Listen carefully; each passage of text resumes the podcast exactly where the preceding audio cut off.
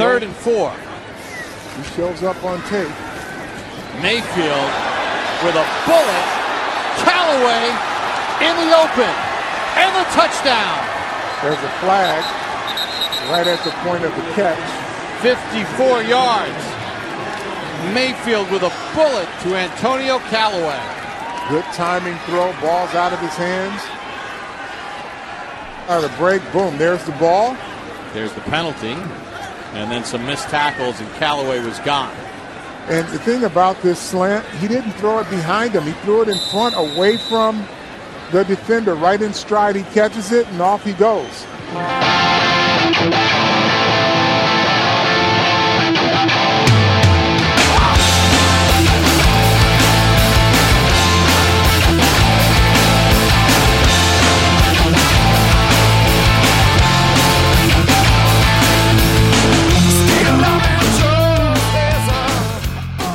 From the artificially cooled to 68 degrees Sportscaster studio in beautiful Buffalo, New York, this is Steve Bennett here for season 8, episode number 10. It is August 8 ish, August 10th, August 10th, 2018, and uh, it is a beautiful day in Buffalo, New York.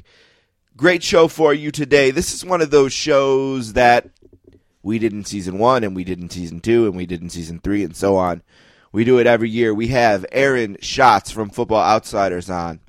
Uh, we spend about 45 minutes breaking down the NFL season based on Football Outsiders research. They have an incredible uh, piece of intellectual property called the Football Outsiders Almanac, which is released every year. Uh, and Aaron was nice enough to send me a PDF of the almanac, uh, and I dug through it uh, before I spoke with him. And uh, we do 45 awesome minutes uh, on that. Also on the show today, Matt Yoder from Awful Announcing and the Comeback uh, joins us not so much to talk about Awful Announcing or the Comeback, although we do a few minutes on that, but he joins us mostly to talk about the Saints. Matt and I are huge Saints fans. And at the end of the show, we do about 45 minutes as well uh, on the upcoming Saints season. It's something that Matt and I have done every year since 2014. So that's the show today. Quickly looking back on last week's show, uh, Max Olson uh, from The Athletic was on uh, to talk about Last Chance U, and I have kind of a funny story. So I put the podcast up last week, and uh, I get a tweet together, you know, and I'm tagging Last Chance U, and I'm tagging Max, and tagging the Athletic, and I get this tweet out, and I'm all pumped. New show, you know. Every week when the show goes up, and you get this new piece of content out into the world, you know, even if only six people are listening to it, there's this kind of relief that washes over you, and it's like, all right, nice, this is out there. And uh, a couple seconds go by, and I look, and I have a new follower on Twitter, and I'm like, oh and I look and it's Coach Brown from Independence. And I immediately go into panic mode because I spent the entire podcast talking about how the guy is a crazy person. And I'm like, oh no, he's going to listen and he's going to hear me say that I'm a crazy person and he's going to make it to Buffalo and he's going to kill me. Uh, but the more likely outcome is that he never clicked on my profile and he never listened to the podcast and uh, it's safe that I called him a crazy crazy person. If he did listen, uh, hopefully he listened to the entire segment where I did say that his approach is essentially effective in the end. So that was kind of a funny story. Also, last week on the podcast, Jeff Pearlman uh, returned, and I love having Jeff Pearlman. Jeff Pearlman is someone that let me say this: I respect so much as a human being. Like Jeff is a wonderful father and he's someone that I look up to, someone that I strive to be as good of a father as Jeff Pearlman. Like that's a goal of mine in life because he's such a wonderful father and such a wonderful guy. Uh, as my daughter walks into the room, Paul, would you like to be on the podcast today? You want to come sit by Daddy and say hello to everyone on the podcast? She does not. Uh, Jeff Pearlman is just a wonderful guy, he's someone I look up to and someone I respect and we do disagree on politics often. Uh, but luckily, the interview last week was void of that. Uh, and we talked about a bunch of different really cool shit. So if you missed last week's show, you can go back soundcloud.com slash sports or you can find us on Apple Podcasts, or you can find us on Stitcher, or wherever you listen to podcasts. Of course, please follow me uh, on Twitter at sports underscore casters. Uh, and email me, the sportscasters at gmail.com. I wanted to mention that last night I was up until the wee hours of the morning talking with my friend Peter Winston from Greetings from Allentown, one of the great wrestling podcasts out there, as we convened the Adams Division uh, podcast, as we like to call it, and recorded a very special episode of that podcast, which is SummerSlam 1988 to 1998. And we broke them down and ranked them, and we had a lot of fun. Uh, follow Peter. He's at GF Allentown Pod on Twitter. And of course, his podcast, Greetings from Allentown, is in all the same places that the Sportscasters is. Uh, but follow my Twitter uh, to look for a link when the podcast we recorded last night goes up. The plan is for it to go up August 13th, Monday, August 13th. Uh, so I wanted to I wanted to say that. Uh, let's see what else. Nothing. Nothing else. That is everything. That is everything I wanted to say in this beginning segment. Oh, it's Pearl Jam season. It's Pearl Jam season, guys. I watched the first show the other night, the home shows there in Seattle, and they opened up with uh, with a great great opening show uh, at Safeco Field, and I watched most of it on the internet.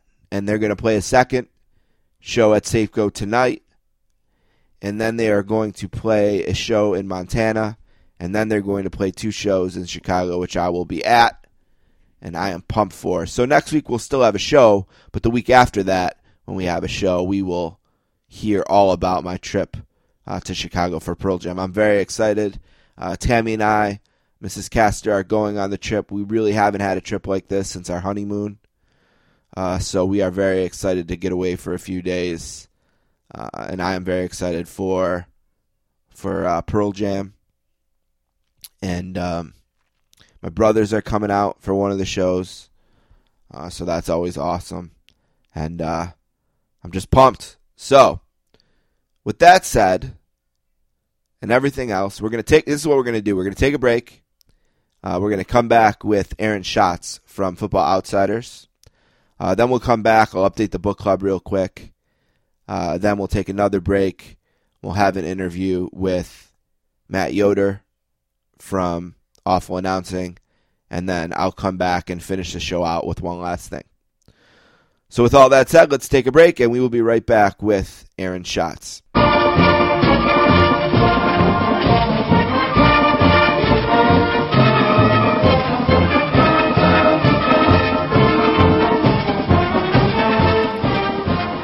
All right, our first guest today lives in the greater Boston area and is a graduate of Brown. He is the executive editor and the main man at Football Outsiders, and he's nice enough to come on this podcast every single year.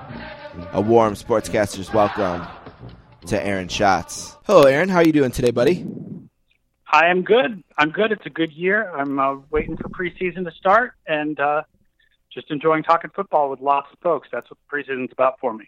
I watched episode one of Hard Knocks this morning, so that that's like the that's like the get ready moment for me.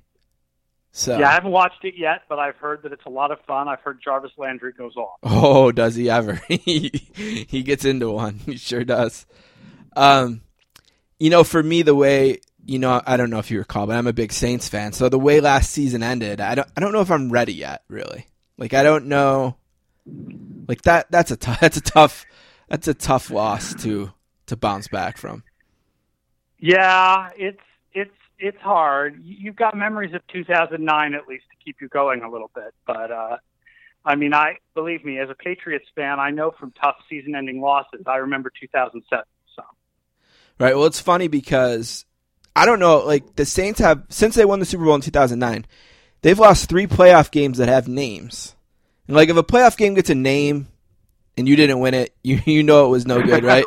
so they lost the catch three in San Francisco on the uh, Alex Smith to um who the hell was it?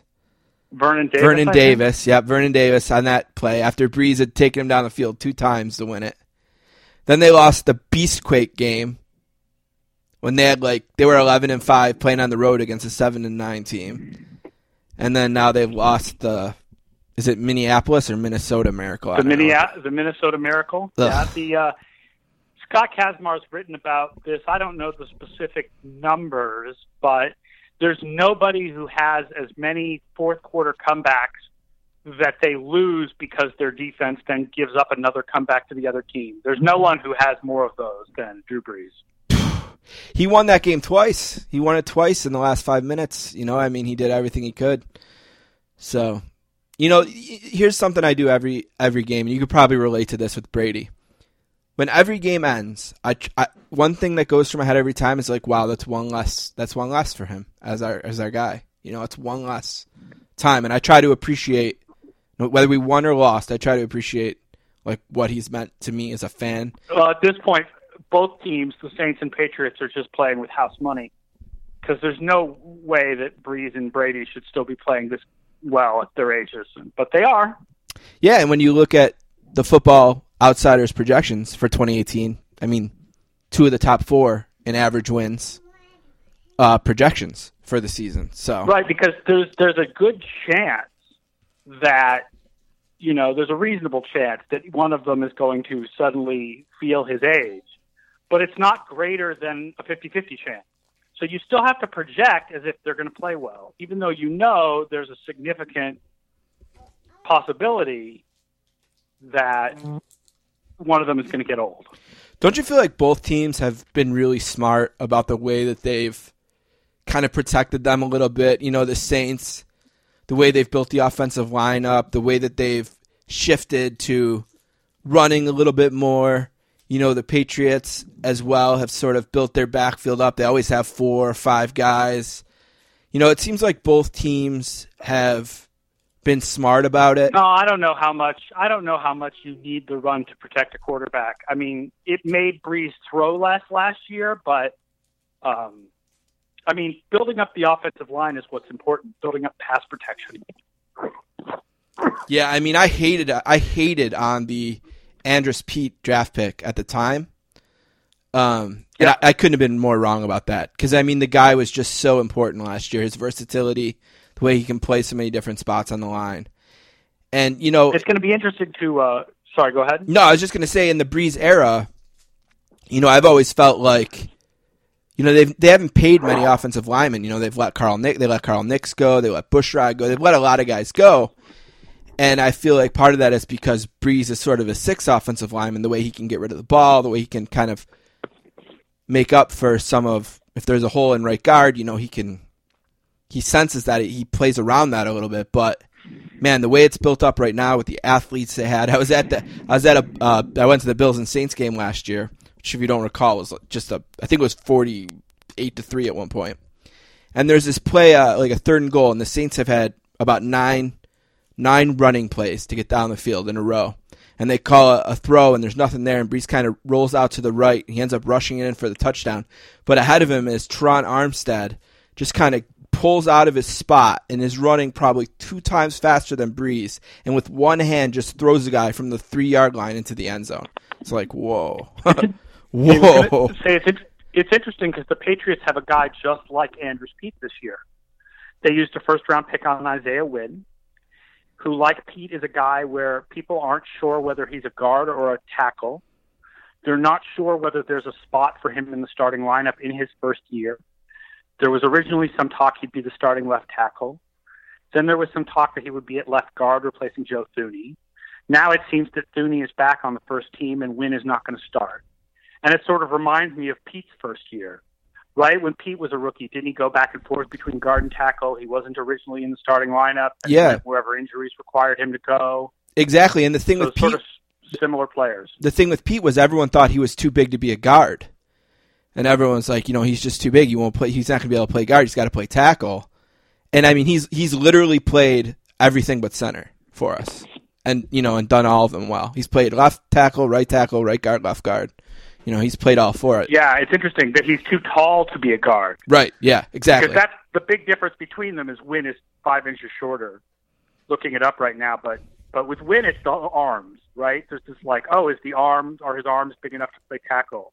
Joe Thomas had below average arms. I'm sick of hearing about the arms. well, every position has to have a thing, right? Like with the DBs, it's ball skills. You know, you hear so you hear all these crazy cliches, but yeah, arms. Right. Yeah, whatever. And I'm more interested with DBs. I want coverage skills more than ball skills. Picking the ball out of the air is nice, but it's pretty random. Coverage is is there are way more plays that are affected by coverage than are affected by picks, even though picks are so important. Right. Like if like let's say there's 10 seconds left in a playoff game and you're 99.3% favorite to win that game and the ball is in the air and you duck down and do whatever Marcus Williams did. Like that's the kind of thing you you would like some more coverage well, skills there. I think that he thought he was gonna. I think he also probably thought he had someone behind him. I, I didn't. It, it wasn't a great call. There was too many guys in the middle of the field. There wasn't enough guys on that side. And you know what, Marcus Williams? I don't know if you've heard this, but everyone who's at camp every day say he's having the best camp of anyone on the team. So he had a great rookie year. He had he, a great rookie year. It's, and it's awful that he's known for one thing because he had a great rookie year. And they wouldn't have been in the game if he didn't make a pick earlier to uh, That's to correct. help them come back. All right. Anyway, let's back up. Let's take a, a step back because we got on a little. We got off the rails, yapping about our teams there for a second. Uh, 2018 Football Outsiders. I look forward to this every year as much as I look forward to anything in August. Hard Knocks, Football Outsiders, Saints QB rookie, cha- uh, Saints QB challenge they do after every practice. Like those are my favorite things in August to keep me busy. Tell me about the book this year, like the evolution, what's new, what's the same, how you felt about getting it out. Anything you can think well, of you know, about the this same book. book we do every year. It's the same book we do every year. Uh, previews of all 32 teams, talking about what happened last year, what we see happening this year. Um, you know, changing in, changes in schemes, a little bit of film discussion, stat discussion about stat trends, uh, the fantasy projections for all the fantasy players with comments about all the quote unquote skill positions. Uh, college previews for the top 50 teams are in there. Um, there's a few new stats this year. There's a little bit more concentration on looking at wide receivers uh, and uh, other receivers lining up tight compared to lining up wide. I can hear that that's very exciting for your child. She loves it. Uh, uh, but uh, for the most part, it's just you know it's all new content every year, but in, in the same structure. I think the big, the big you know some chapters have sort of interesting looks at things this year. There's a long discussion in Chicago about the whole you know issue of hiring a young coach with a young quarterback and whether you can expect what happened with the Rams uh, last year to happen when that you know when other teams do it, which the answer is don't expect it. Right. There's the whole Cleveland chapter is a court case of the people versus Sashi Brown, with me and Mike Tanier uh, arguing different sides of whether Cleveland screwed up analytics. Uh, there's just a lot of stuff in here. It's over 500 pages as usual. Yeah, it can be overwhelming, but my absolute favorite thing to do when I get this every year is go to the projections page. Love it. It's like so fun, and I want to talk about a few things that jump out to me on here. So, for anyone who doesn't know, was it 10,000 simulations you do? It's a million simulations. A million. Okay. so, It's a million simulations because there's a thousand different groupings of our DVOA ratings that we do based on all the possibilities. And then for each 1,000 groupings of DVOA ratings, we simulate the season 1,000 times. So in total, it comes out to a million simulations. Okay. Okay, that makes sense. So here's what jumps out to me first. The very first thing I feel is like, okay, the Patriots, or excuse me, the Steelers have the highest percentage to win the Super Bowl. They win at 13.8% of the time. Yep. It just feels it, it just feels really tight, like a really tight league this year. You know, it, it doesn't seem Our projections are naturally conservative pretty much every year. It's a little tighter than it was last year when we had the Patriots so far ahead of everybody. But our projections are always very conservative. We have a very conservative projection system.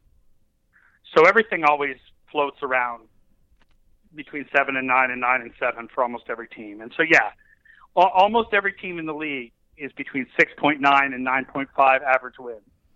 Because look, there are the simulations where a team just has bad luck. There's simulations where you lose your quarterback and all of a sudden you're much worse. There's all kinds of possibilities. So, um, you know, it explores the range of possibilities. Just think of all the things that last year nobody would have ever thought the Rams would go, whatever, 13 and 3 or whatever they were.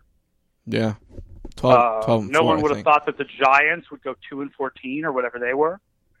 Um, so there's a range of possibilities each year, and that's that's why our projection system is somewhat conservative. But what matters most for the projections is sort of looking at the order of who's on top and who's on bottom. And this year, I think what really stands out is first of all the dominance of the NFC. Seven of the top nine teams are NFC teams in the uh, DVOA projection.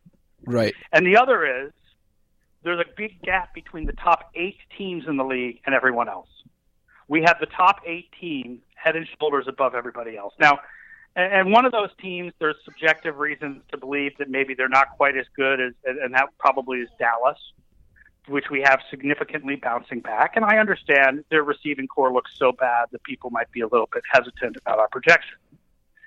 But still, these eight teams are far ahead of the rest of the league. And that's New England and Pittsburgh, Rams and Saints, Packers and Vikings, Eagles and Cowboys. Right. Yeah, the NFC is so loaded. You know what really jumps out to me? So loaded. So loaded. It's it's frightening how loaded it is, uh, especially if you're a fan of a team in the NFC. But you look at the. You know what shocked me because it's something I look at right away just living here is the Bills 5.4 wins. Like, wow, I expected the Bills to take a step back maybe with changing at quarterback and things like that, but whew, dead last in the rankings. I did well, not expect that. projection is awful. Their offensive projection is awful. Offense is easier to predict than defense. Mm-hmm. So the, the span of the offensive projections is much wider than the span of the defensive projections, right? Because each projection is actually the average of all of the possible projections. And so the possible projections on offense, there's a much larger span of possibilities. And so Buffalo's offense projection is terrible. Their quarterback position is terrible there is no reason to believe that they are going to have anything that even resembles average quarterback play. And so their projection is horrible. I mean, their defensive projection isn't good either, but I could see where we might be wrong about defense. But offense, you're talking about a career backup and one of the worst projected first round picks that we've seen ever, and then whatever Nathan Peterman is. So you guys... That's the three guys competing for the role. So you guys weren't Josh Allen fans?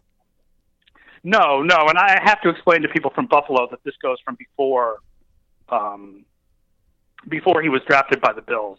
Right. Uh, it has nothing to, to do with who bat- drafted him. His uh, our Q-based projection system, right, which we use to project quarterbacks, gives him a negative projection. Uh, the last time a negative Q-based passer was chosen in the first round, I think, is Mark Sanchez. Here, here's the list of negative Q-based passers in the first round. Okay, I love this. Besides Allen, Mark Sanchez, Josh Freeman, Kyle Boller, Rex Grossman, J.P. Losman, Patrick Ramsey. Wow, I'm surprised. Uh, Manuel. I thought you were going to say Manuel. If I would have guessed there was two Bills, I would have said Manuel and. Um, Manuel was above zero. Above zero, okay. Uh, Jake Lo- Jake Locker, who's the player that I've most compared Josh Allen to, was above zero. Had a better projection. Wow, that's super You're interesting. talking about a guy who completed 56% of his passes at Wyoming. Wyoming, yeah. He hasn't done bad here though so far. I've I've heard. I mean, he's only working third team, so he hasn't moved up from that yet. But it's yeah. true.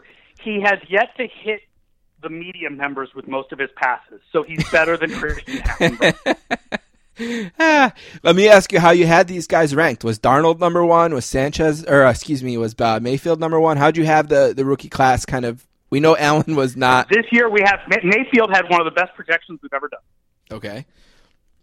Look, any projection that's based on college performance is going to have Mayfield way ahead. Yeah, he was, he was phenomenal. the best college quarterback yeah. of all time. Right. Essentially. Yeah.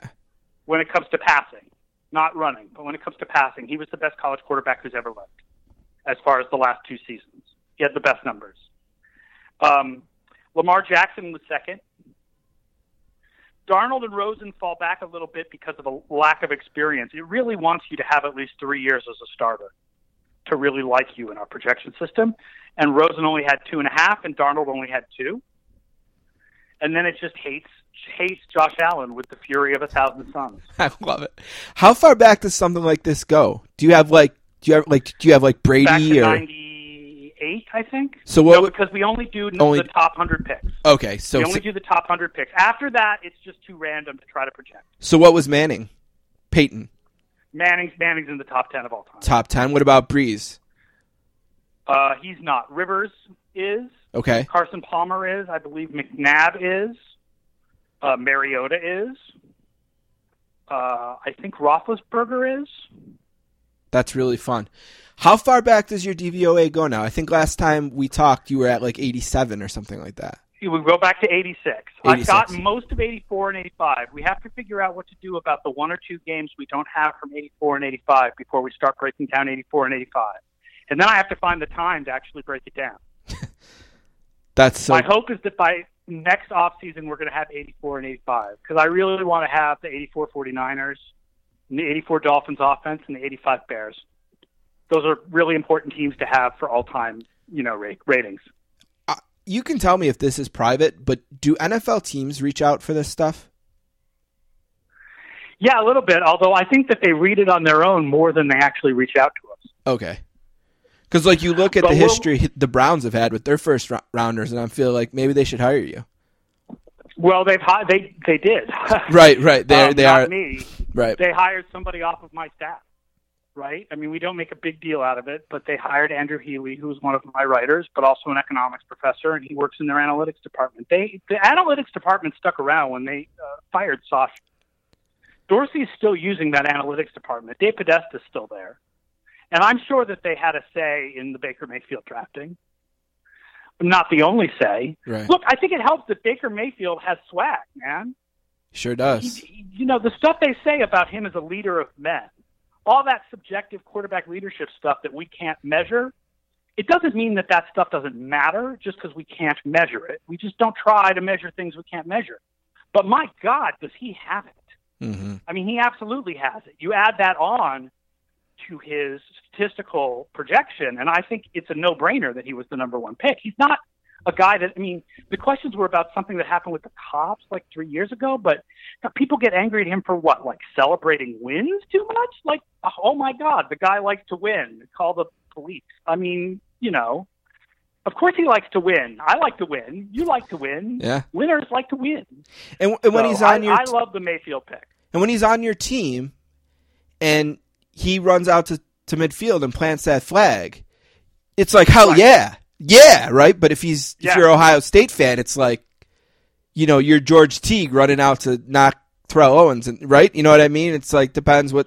he's one of those guys where you really hate his his thing unless he's on your team. Philip Rivers is like that. Exa- oh yes, good example. Let me ask you one more thing about the projections and that. With all the rookie quarterbacks this year, like let's just take Baltimore for example. When you figure them out at eight point four, how does it take in the Flacco versus Jackson? We're projecting them with Flacco. As Flacco straight out. Okay.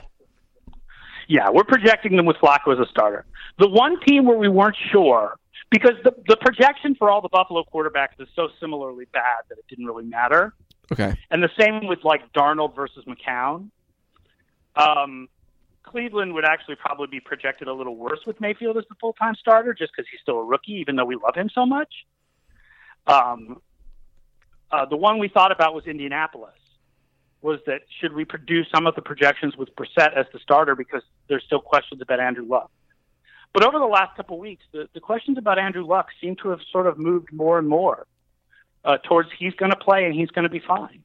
So I feel pretty good about doing Indianapolis with Andrew Luck as the quarterback. And of course, our Indianapolis projection is shockingly high because with him as the quarterback, they likely go back to being an above average offense and they're an above average special teams with an easy schedule. Cool, very cool. Uh, uh, just before we get too ahead of it, I want to mention something. You mentioned how Cleveland hired one of your writers. You always hear football about like the Bill Belichick coaching tree, you know, or um, Parcells and like Belichick and Peyton and all the guys around that. I would love to see that the Aaron Schatz, Schatz uh, uh, tree. You know, with Tanier and like all the guys who have written for this publication and where they've gone. I'm sure yeah, got, it's phenomenal. It's amazing. It's one of the great things about this book, which is why There's guys you don't even know, like David Gardner at Bleacher Report. so cool. So cool. Michael Michael David Smith from Pro Football Talk was one of my early writers. Um, Tanier, of course, Doug Farrar, Bill Barnwell. Uh, yeah, a lot of a folks have gone on from Football Outsiders to great things. Congratulations on that. That's amazing. You got an amazing nose for Yeah, I, Football I, writing I. I got lucky when Bill Barnwell answered an ad to be in my rotisserie baseball league 15 years ago. Yeah. That's how I met him. That's amazing. That's how I met him, and then he became an intern, and then he became my first full time hire. so cool. And he's, I mean, he's killed it with Simmons, and now he's with ESPN, and just just doing great. I want to follow up on something we've talked about the last couple of years. Uh, a couple years ago, we talked about the wide receiver class that had Brandin Cooks and Sammy Watkins, and Yeah. um, and and I think you even said it was like the best wide receiver class in history of your projections. That or 96, yep. And then we talked last year about the running back class that came in with all the names Fournette and Hunt and Cook and Kamara maybe was a little off the radar initially, but all those guys. And you had said where, you know, it was a similar class um, uh, for running backs as to, to wide receivers that that 2014 class, I think, was. Um, how did the running backs end up doing last year based on your projections? Is one question. And the second question is Is there a position group coming in this year that stacks up favorably to either of those classes? Well, of course, the funny thing is the running back who had the best year last year, uh, we thought was going to be a bust, and that's Alvin Kamara because the projection system takes into account how much a guy plays compared to his teammates, and Kamara was just completely underused at Tennessee. Right. Um, and so, you know, you make assumptions about his abilities based on that, but it turns out the Tennessee coaches were just dumb. But I mean, I think the running back class did well. Uh, you know, Mixon wasn't spectacular. Fournette, despite his big numbers, was not spectacular. Dalvin Cook, we only got what three or four games out of. right. You know, let's see what they do. They they certainly did not play as well as the wide receiver that wide receiver class did in its rookie year. But let's see how they do over. Um, let's see how they do over a couple of years before we decide whether they really live up to their projections or not. I'll tell you what's really good from last year is the safety class. We don't do projections on safeties, right? We don't have a safety projection system. But man, oh man, when you look at last year's safeties, the two guys the Jets took, uh, Malik Hooker, John Johnson was awesome for the Rams, Josh Jones for the Packers. That is an awesome safety class. Marcus Williams? Marcus Williams, absolutely. Yeah. Well- And um, uh, the other guy I would mention is um, sorry, Eddie Jackson from the Bears is, is is got a lot of talent. Not as much as a, as a rookie as some of these other guys, but uh, but there's there's there's there's a lot. That safety class was I think that's the position that most stands out from last year's uh, draft. What about coming in this year? Anything excite you? Nothing stands out to me right away. We, the quarterbacks were not like legendary. The running backs were not legendary. The wide receivers weren't. Obviously, they didn't go till later in the draft. Um, I think interior offensive line was a strength of the draft this year. We'll see how that goes. Right, there's Quenton Nelson and Will Hernandez, and then the centers that went in the middle of the first round, Ragnow and Price. And if Isaiah Wynn becomes a guard, then he counts as part of that class also. And um, James Daniels in Chicago is going to start. And I think if any position, uh, if any position stands out from this year's draft, it's interior offensive line. I know that's not that exciting, but it is the position that really stands out. Let me ask you this: in terms of draft classes, where does that Saints class last year rank? Is that something you you study or look at with the class as a whole? Sorry, which where does what? Uh, The Saints draft, the Saints rookies last year, the draft Oh, it's class. one of the greatest draft class through. We don't have any kind of like Okay, it's not something you rank. ranking, No. but it's one of the greatest rookie years ever from a draft class. yeah. Right? I mean, they've got to have whole careers before you start comparing them to the 1974 Steelers draft class that has four Hall of Famers in it. True.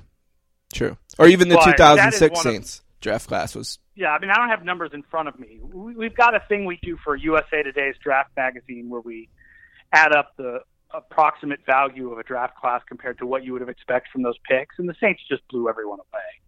I don't know if it's the highest we've ever measured, but that Saints class was phenomenal. And it's not even the guys, it's not even just the two guys who won Rookie of the Year.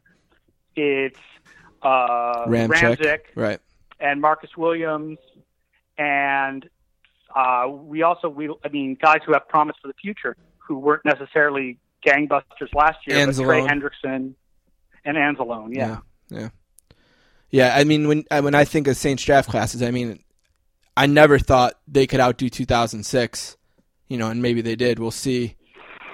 Um, let me ask you this. So, we've talked about draft. We talked about incoming players. We talked about the projections a little mm-hmm. bit.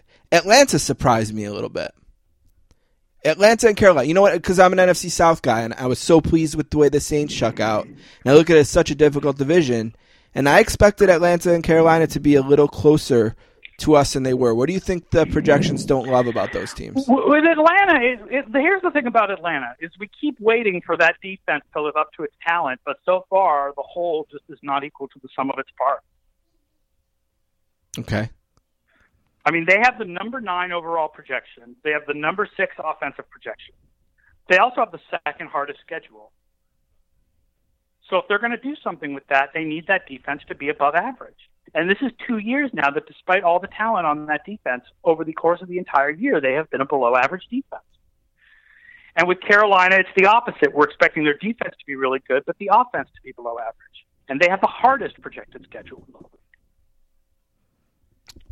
Yeah, that's fair. That that linebacker on Atlanta. Oh my God, is he a Saint killer? Um, Jones is it Jones from LSU?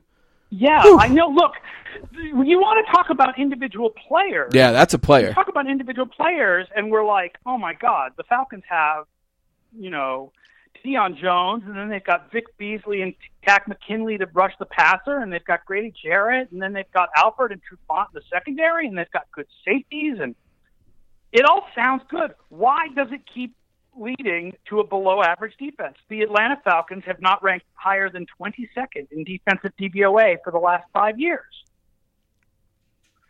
right? Last Right. year was supposed to be the big step forward, and they stepped forward all the way from 26th to 22nd. Hmm. Not the jump they're hoping for, for sure.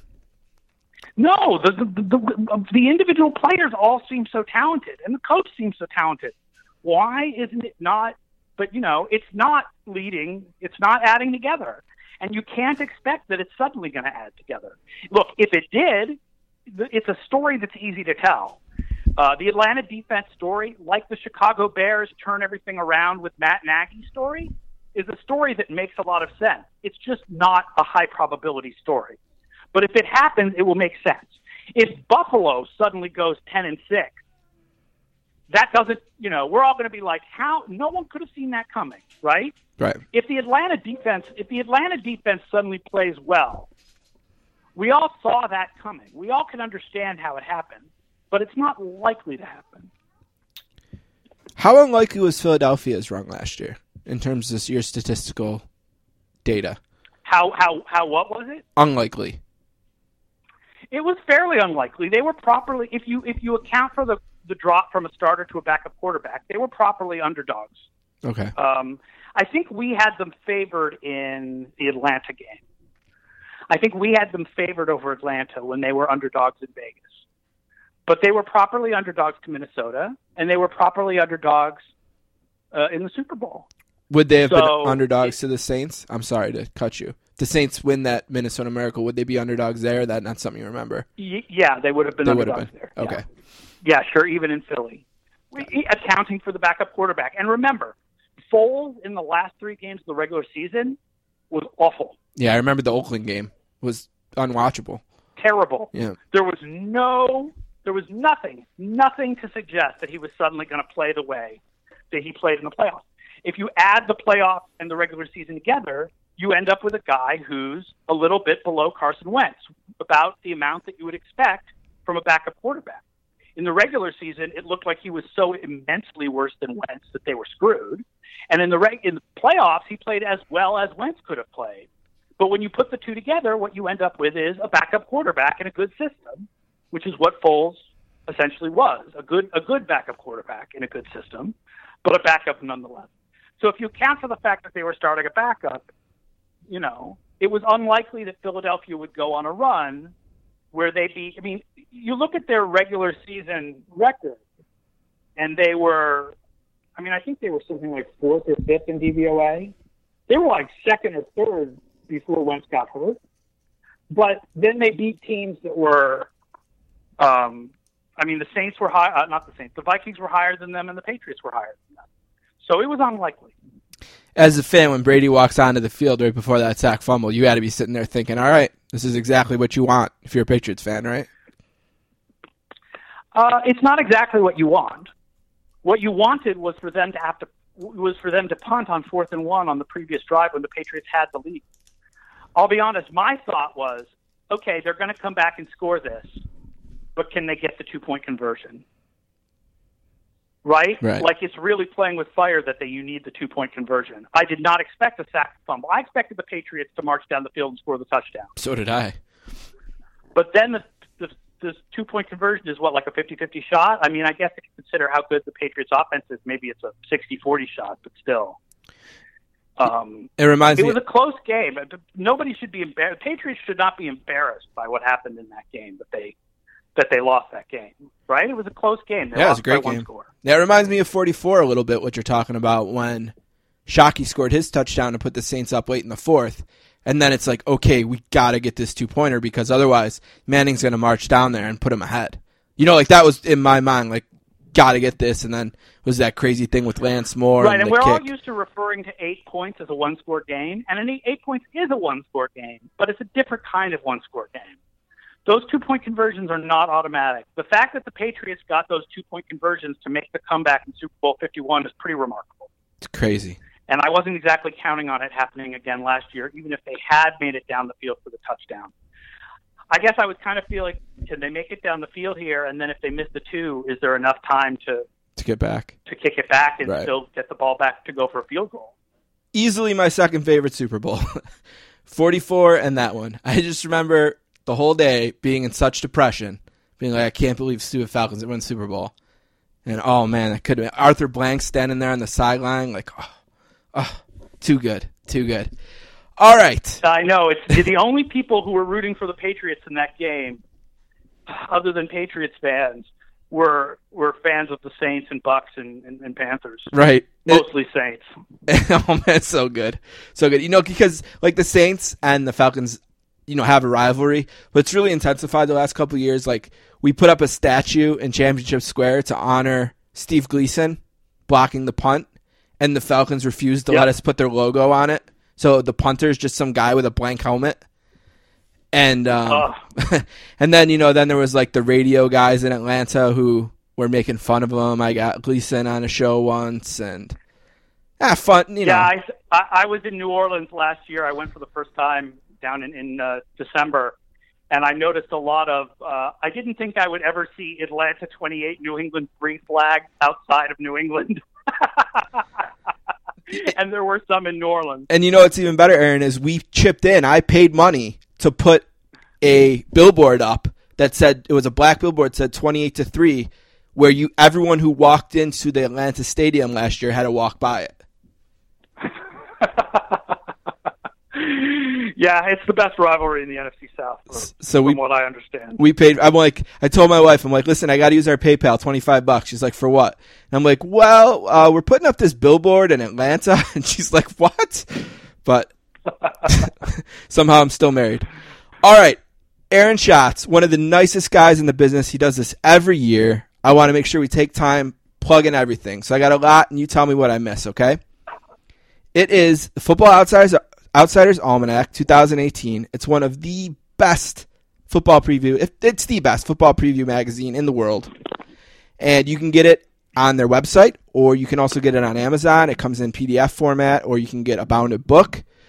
Uh, also, something really cool, which I think this is the first year, maybe the second, is if you're a fantasy guy, uh, Matthew Berry put together a thing which I think is called RotoPass. I think. Correct me if I'm wrong on that. Yeah, Is called- yeah, RotoPass. RotoPass. And Football Outsiders is now a part of that. So if you want to join the Football Outsiders website for all the stuff, you can get it not only on Football Outsiders website, but you can also get it as part of RotoPass, which is a great deal. Um, I take advantage of that every year, and I'm super stoked that Football Outsiders is a part of that. Uh, you can also right. It's a selection of our premium material, not the full premium subscription, but a selection of premium material, including some of the charting material and uh, DVOA versus types of receivers that can help you plan your DFS rosters. Right. So I, I assume it's the material that would be most most specific to, to fantasy. Yep. Yep. Excellent. You can also follow Aaron on Twitter. Uh, help me out with the handle there. It's a little tricky. Something with an underscore. F O. Yeah, underscore. I thought about changing it uh, to my first name instead of my second name, but then I would lose my uh, my check mark. F O underscore A shot. A S C H A T Z. It's just it's fantastic. It's the best thing. I look forward to reading it every year. I look forward to goofing around with Aaron and, and touching. I mean, we talked about less than one percent. I mean, the Bills win the Super Bowl in more of the million projections than we talked about what's in this book. So that that's how little we got 0. to. One percent of the time, baby. Right. and so so like that's how much is in here. Okay, the Bills win the Super Bowl more in the projections than that. Aaron, I can't thank you enough. You're such a great guy. Thanks for doing this. Thanks again for a copy of the book, and I can't wait till next August. Hey, thanks for having me on. I'm going to mention one other. Sure. Yeah. Anything else you want to plug? The uh, the Kubiak preseason fantasy projections. That's the same fantasy projections that are in the book, but they're updated throughout the preseason in a spreadsheet that you can customize to your league's rules and includes individual defensive players in case you're in case you're in an IDP league. And that also costs twenty dollars for unlimited downloads uh, throughout the preseason. As I update it, as guys get injured and go up and down draft charts, uh, depth charts. So that's the Kubiak preseason fantasy football projections. And you can get both the book and the Kubiak projections as part of a package for just $35. One fantasy football magazine, which they write in like April and never update, is 10 bucks at the grocery store. One of those. So for double that, you can have stuff that's updated to the second uh, from Aaron and his team. So makes a lot of sense to me. I used it for my preparation every year as well. Thank you, Aaron, so much. I appreciate it. Thanks for having me on.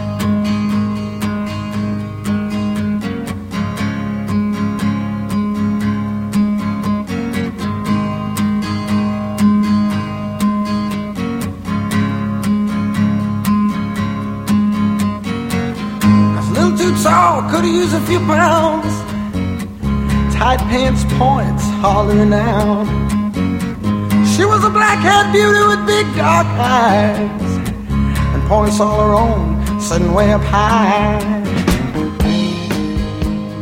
All right, I want to thank Aaron Schatz from Football Outsiders for being on the podcast today. I always love talking to Aaron. That's a spot I look for forward to every single year. Saints fourth on the projections. One million simulations. The Saints uh, win the most games in the league. Uh, well, they're fourth on average in most wins in the league. Anyway, book club update. I want to talk about three books today uh, that we are going to be focusing on in the near future. First of all, I want to mention Football for a Buck, uh, the USFL book by Jeff Pearlman. Uh, the full title is Football Football for a Buck: The Crazy Rise and Crazier Demise of the USFL. Uh, it comes out September 11, 2018. Uh, Jeff was on last week and he made two announcements. Well, one announcement was obvious. Jeff's going to be on this show sometime in September to talk about Football for a Buck. We're going to have a copy of Football for a Buck to give away. And when Jeff comes on the program that day, he is going to announce exclusively what the topic of his next book uh, is going to be. Uh, so I am very much looking forward to that. Football for a Buck is available for order, pre-order on Amazon uh, right now, twenty-eight dollars for the hardcover. Um, so definitely lock yourself in, pre-order that so that uh, we can make sure Jeff has his sixth uh, New York Times bestseller. He's five out of eight. I'd love for him to be six out of nine. Uh, and we're going to do everything. I'm going to do everything I can to help promote this book because uh, I know how much it means to Jeff, what a passion project it is. Uh, so, Football for a Buck, the crazy rise and crazier demise of the USFL. Another book I mentioned last week for the first time is a book called The Last Days of Letterman uh, by a guy named Scott Ryan. Scott is someone I reached out to on Twitter uh, when I realized that this book existed, and I said, Ryan, I would love to to help you promote this book, and he was all about it. Uh, it comes out uh, in the fall as well. I don't have an exact release date here, but it comes out in the fall as well. And I talked to Ryan this week, and I said, "Hey, Ryan, you know, just so you know, I, or excuse me, Scott. His name is Scott Ryan. Two first names that trip you up a little bit there sometimes." I reached out to Scott and I said, "Hey, Scott, you know, I, I, I mentioned the the book on the podcast for the first time, and I got uh, some feedback from people really looking forward to it." And he said, "Yeah, you know, the book's going to printing, you know, any day now, uh, and I'll get a couple copies out to you. So I should have a copy of the Last Days of Letterman uh, to give away as well. If you go to lastdaysofletterman.com, uh, you can pre-order you can pre-order this book book as well. Uh, the third book I want to mention uh, the the the mother of the sportscasters, uh, Miss Jane Leavy, Levy, Levy, Levy, Levy. I know it's Levy. Jane Leavy, the mother of the sportscasters, has a new book out called The Big Fella: Babe Ruth and the World He Created. And Jane has talked about this book uh, several times on this podcast and how hard she's working on it. And uh, finally, its release is imminent. Uh, it comes out in October. October 16th, 2018 to be exact, and it's already available for pre-order on Amazon. And I've reached out to Jane and expressed my enthusiasm for Big Fella. Uh, I can't wait. Uh, we one of the very first books we ever spoke with about a, you know a, with an author on this show uh, was her last book, her Mickey Mantle book, The Last Boy.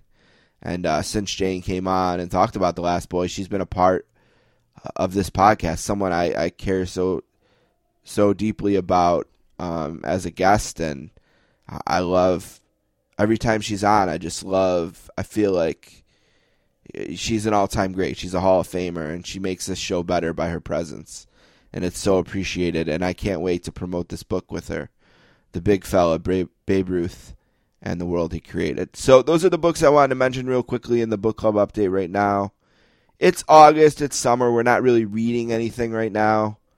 Um, people are busy. People are on the beach. We'll get more into it in the fall. But I wanted to mention these things in terms of pre orders and to prepare for them. We should have a copy of all three of these books to give away. Um, I'm not positive about Big Fella, but I'm sure it'll work out. Uh, but I am positive about The Last Days of Letterman and Football for a Buck. All right, we are going to take a break and do one of my favorite things to do every year, and that's talk Saints football with Adam. Oh man, I'm slumping today. I'm hurting today. Uh, up too late doing Adam's Division podcasting uh, last night. Uh, we're going to take a break, and we're going to come back with Matt Yoder from Awful Announcing.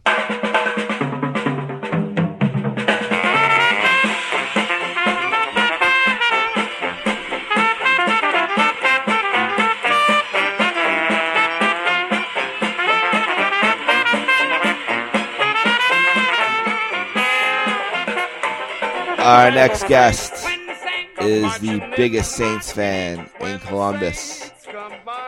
And he writes for Awful Announcing and The Comeback. And he has come back again to speak about Saints football with me. A warm sportscaster's welcome to Matt Yoder. What's up, Matt? How are you doing, buddy? I'm doing great. Glad to be back with you for the annual Saints preview edition. Have you recovered? You know, I, I really don't know what you're talking about. I, mean, I thought we had a great road win in the playoffs at Minnesota, went into Philadelphia for the NFC Championship against the Eagles, gave it our all, but yeah, that's the eventual Super Bowl champion. Just uh, right. too tough to match up with there. Is, is that what you're talking about? You know, it's funny because everything you read every day is how Marcus Williams is like the star of the camp so far.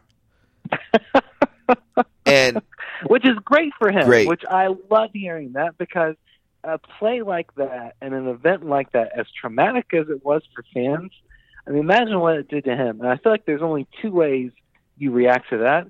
Either you go to the dustbin of history, or you turn it around and use it as motivation to become an All Pro and a Pro Bowler. So uh, hopefully, we're seeing the latter with him.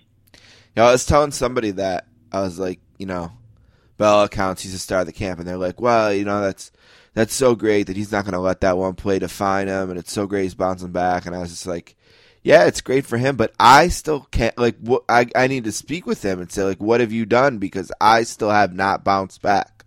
Like, I am not. Yeah, I, am not ready. I'm just not ready yet. I really, I'm really not.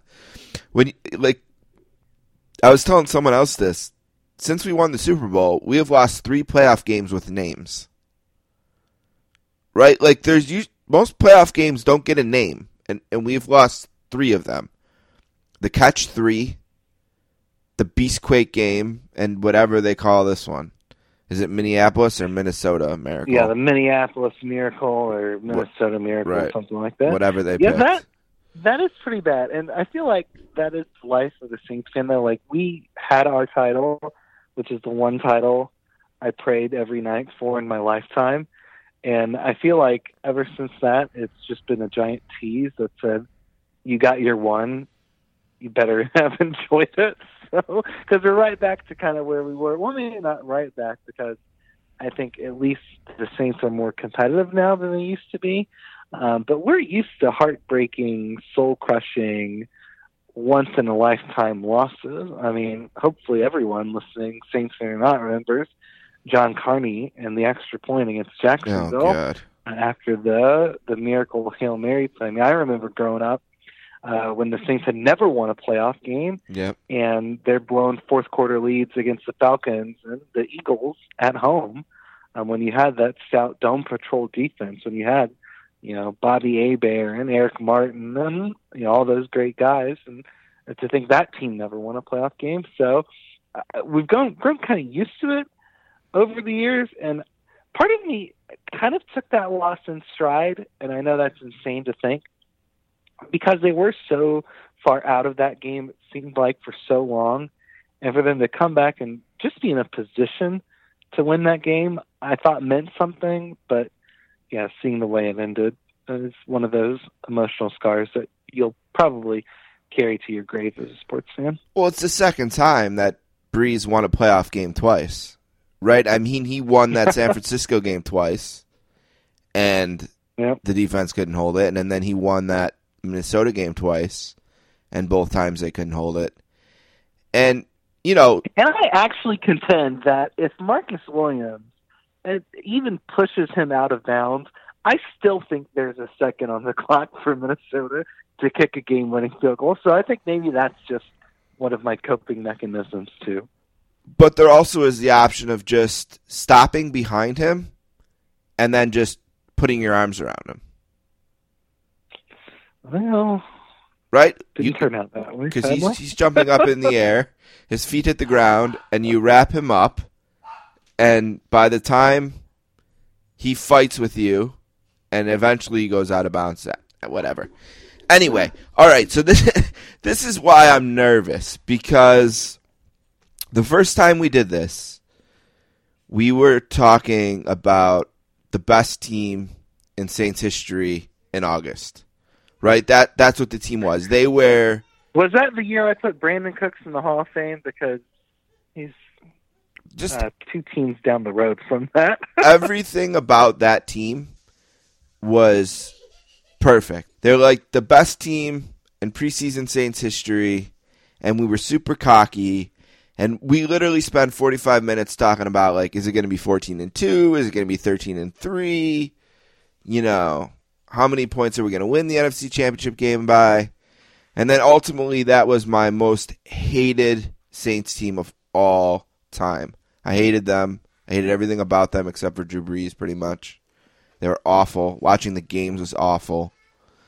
The way they lost the games, like they got blown out by like every single NFC East team, like just pummeled by the Redskins, and just it was just awful. Um, but then the next couple years, you know, so then we're kind of back on our heels and we're like, well, we like this, we like this, and maybe that. And then last year, I was very optimistic. I don't remember how optimistic you were, but I remember being really, really optimistic about the team last year. There's something about the team before it and the way they had built it up. And, you know, I love the Lattimore pick. You know, I always tell my brother who was watching the draft with me, I said, you remember all those fist pumps I was doing when we picked Lattimore? If I knew he was this good, they would have been backflips. You know, and um, and so now I feel like today that I'm two, 2014 guy. Like I just feel like like how can this team not be great? So I'm nervous. Yeah, we've kind of gone back full circle. I think. Here's here. I, I I would be interested to go back and listen to last year to see exactly how optimistic we were because I don't think even the most optimistic of Saints fans would have seen what happened last year coming. Uh, specifically, the defense, and of course, you know, being a Columbus guy, I, mean, I was thrilled to see the Lattimore pick because I knew how good he would be if he was healthy and what he could mean to the Saints defense because Lord only knows the last time we had a shutdown cornerback. Ever? But I don't Question think you could have ever expected. Yeah, maybe that's it. I don't think you ever could have expected Alvin Kamara to do what he did. Um, Ryan Ramczyk to step in and basically play every snap and uh, be a what looks to be a cornerstone franchise tackle for this team. Uh, Marcus Williams to play as good as he did throughout the course of the season. The defense to just be so totally transformed. I mean, if you would have told us that in August last year that this defense would be so good, create so many big plays, they're they're going to create this meme of you know mugging for these uh, pictures every after every turnover, after every big play, and it's going to be this great sensation. You're going to have the defense actually outplay the offense for a lot of stretches in some games. You'd think it'd absolutely be insane. So I don't think I could have ever seen that coming. So heading into this season, we never had, I don't think at least, even after the Super Bowl season, a team where coming into the season you knew, you knew this defense is going to get the job done. They're young, they're hungry, they have, I think, more talent than any other Saints defense that this franchise has ever had with Drew Brees and Sean Payton. So, to me, some of that optimism is justified.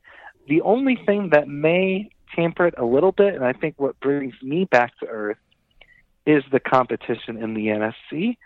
Because I Oh, can't it's remember loaded. another Yeah. year where the NFC, especially at the top, looked so strong. When you have the Eagles returning, when you have Minnesota now, even with a quarterback change coming back, when you have, my gosh, all of the pieces that the Rams have added, and then in the Saints' own division, you know how tough Carolina's going to be, you know how tough Atlanta's going to be. So even just getting through this division in the NFC South is going to be a task and going to be a tall challenge for the Saints let alone what else awaits in the conference, and let alone if they somehow get through the NFC, then there's just the New England Patriots that will probably be waiting on the other side. All right, two things to respond to that. One, if you do listen back to last year's, and I remember this specifically, this is how smart we are. All right, we said if they can make it to two and two, because remember they had that really tough start, and then there was the Yep, trip to that's right. England, and we said if they can find a way to two and two, look out, this can be a contending team. We said that. If it's on the tape, I promise anyone listening to this. So I know it sounds pompous for me to say that now, but it's on the tape. We said that. So that's where we were last August. We said if they can find a way to two and two, look out. This can be a really good team, a team that can contend.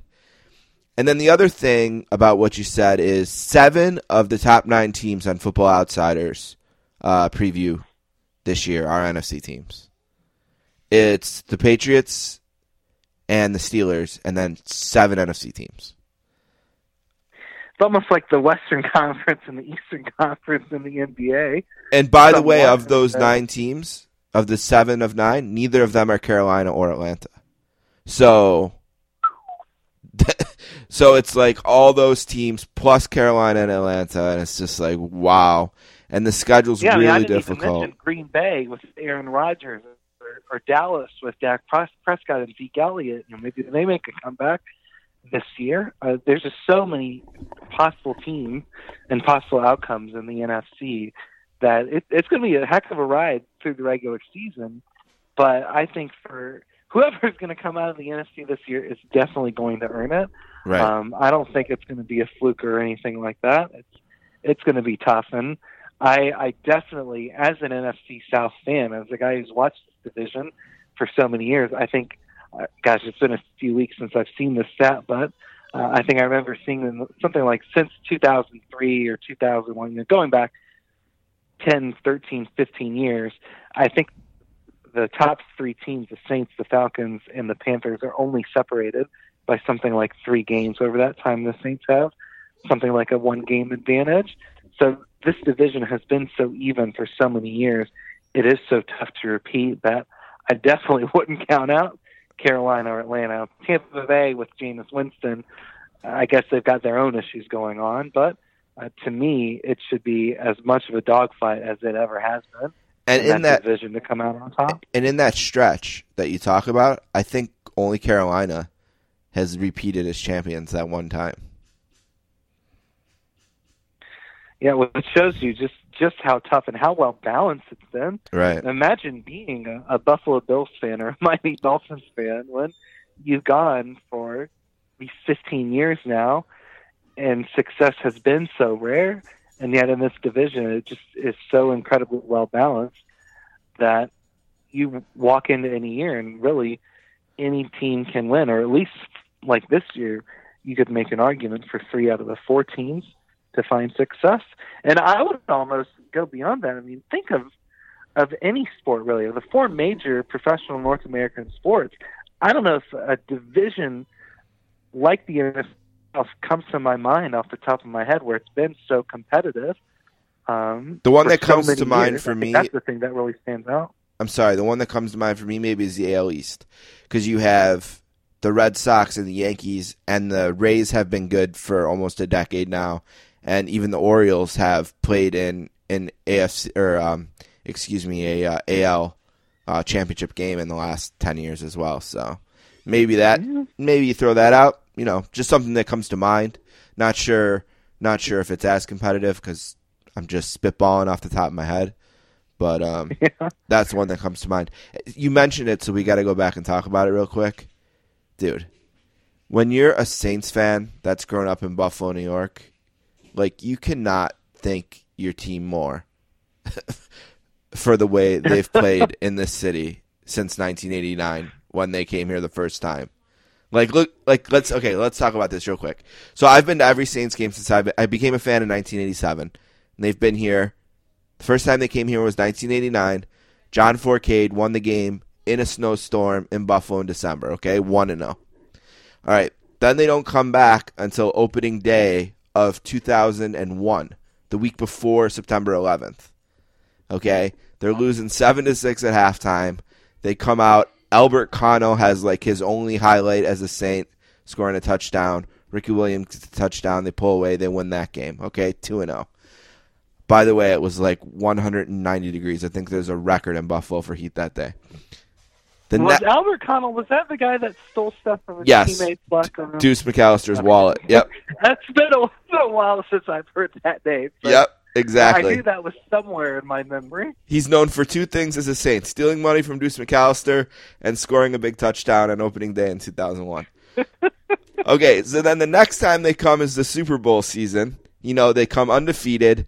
They break Terrell Owens' uh, streak for catches in a game, and they kind of win this kind of boring, plotting game. Pierre Thomas had two second half um, touchdowns. Just an you know an easy whatever boring game. Okay, so now they come this year. Now, God, I have two brothers, Matt, and God bless them both. They are Bills fans who are inc- incredibly supportive of my love of the Saints. When Tracy Porter intercepted Peyton Manning, my brother Greg was standing right next to me, you know, to catch me uh, and make sure I didn't fall down uh, when I was jumping up. You know, he was right there with me. My whole family has always been incredibly supportive. So my brother, I, my brother Greg, and I, you know, get tickets to go to the game, and um, I almost felt guilty. It was such a beating. I mean, you can you could make an argument it was the most physically dominating game in the history of the Saints.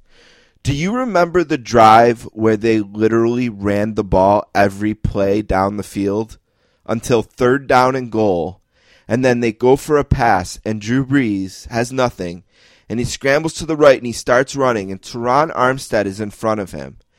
And he gives Brees a path to the end zone where he reaches his left arm out and takes a Bills defender and pushes him from the third yard line through the goalposts. I mean, it was such a domination that we were walking out of the stadium and it was like 48 to 3 and like I felt bad. Like I felt guilty. Yeah, it was something like I think what was it? They almost had 300 rushing yards in that game, and it was something like 25 consecutive times that they ran the ball in the second half. And to me, that was the game that told you this is a different team. This is a squad. Almost a different Yeah. franchise, different identity. Because when the Saints had that Super Bowl season, they had a solid top 10 rushing attack. They had Pierre Thomas, Yep. Reggie Bush, even Mike Bell, who would come in and be that hammer guy in the fourth quarter. But what not only what the defense did last year, but what the historic output of Kamara and Ingram did last year was truly make this a balanced team. And that's what's so fascinating to me is now coming into this season, who do you stop on this Saints offense? Do you defend Brees in the passing game? Do you try to load the box and stop Kamara and Ingram? I mean, you have a whole season where you've seen these guys and what they're capable of in the running game. So no longer is this franchise just a one-dimensional, air it out, Drew Brees in the shotgun. He's going to have to throw for 450 yards and touchdowns to beat you because he can run the ball and the defense can't help anybody. This team suddenly has a lot of different ways that it can win a game, and that's something that you haven't been able to say. And I think that's what it has to excite you the most about the team, not just for this year, but hopefully it's a long time from now. But whenever Drew Brees does this, that you hopefully franchise cornerstones with Kamara, with uh, Armstead, with Ramczyk, with some of the young guys on defense, where you'll still be able to have enough of a game and enough of a defense that you can still find some success in the long term. Yeah, and you know, you mentioned about like so many ways to win a game. It's like we talked about that Bills game, and then you look at the Washington game, and it's like, oh, okay, that didn't work. So Brees is just going to go 15 for 15 in the last three minutes, and we'll beat you that way. Right? Mhm. We'll, we'll just crush your soul that way. So, I mean, and here's something I want to bring up to you because I want to get your take on this. And if you think about the last four or five years and the way Sean Payton has addressed the media in regards to the defense, right? It was you you heard things like you know, we have to get better at at getting pressure. You know, we have to find a way to cause turnovers. We have to find a way uh, to not put our team in position, you know, to be playing from behind. It was all these kinds of things. Where now this year, what you're hearing from Sean Payton is we're going to find ways to score because he's not worried anymore about those bare necessities on defense. He feels like he's got a defense. So it's like they're in this new spot where they're not focusing on, hey, let's just get a stop. They're focusing on when we get the stop we already know we're going to make, how can we get the ball and score with it? You know, because people forget, well, maybe they don't. I don't know. I don't. Maybe some people do. But what made the 2009 defense good, because it was only kind of an average defense, but what made it from average to good or maybe great was that they scored all the time. Like all the time they were scoring. So I don't know. What do you think about that? That just seems like a huge shift, in my opinion, in the way I just hear Payton talking when he talks about the defense. Yeah, that Super Bowl defense allowed a lot of yards, but they made up for it with the big plays, with the sacks, with the turnovers, with the defensive scores. And it was funny. It was it was like you're in the twilight zone last year as a Saints fan because one of the areas that they struggled was in third down, and specifically converting through the passing. And there were times last season where it seemed like I know Teddy Ginn had a great year and was a pretty consistent threat, but there were times that it seemed like if you were able to shut down Mike Thomas on the outside and corral Alvin Kamara and Mark Ingram in the running game, didn't really seem like Drew Brees had many more options in the passing game. Tight end hurt so them last year. On at tight end. hmm You bring in and you try to answer that. Now, that's not going to be a long term solution given his age, but I think he should at least still be give another year for Drew Brees. You um, you get a guy like Cam Meredith from the Bears who can come in, off an injury, yes, but hopefully contribute. Um, someone in the draft like Tre'Quan Smith who's turning heads at the receiver position. So that's why it's almost interesting to see that Sean Payton is putting pressure on the offense this year to be able to do what they've done in the past, be able to compete, and that's where we've seen a lot of focus throughout the offseason. I think it's specifically on deepening that receiver group so that Drew Brees does have more options, so that Michael Thomas does have more space on the outside to be able to find success and keep offense moving. Yeah, because you know you're so right about third down. It was so frustrating last year, and to me it was tight end.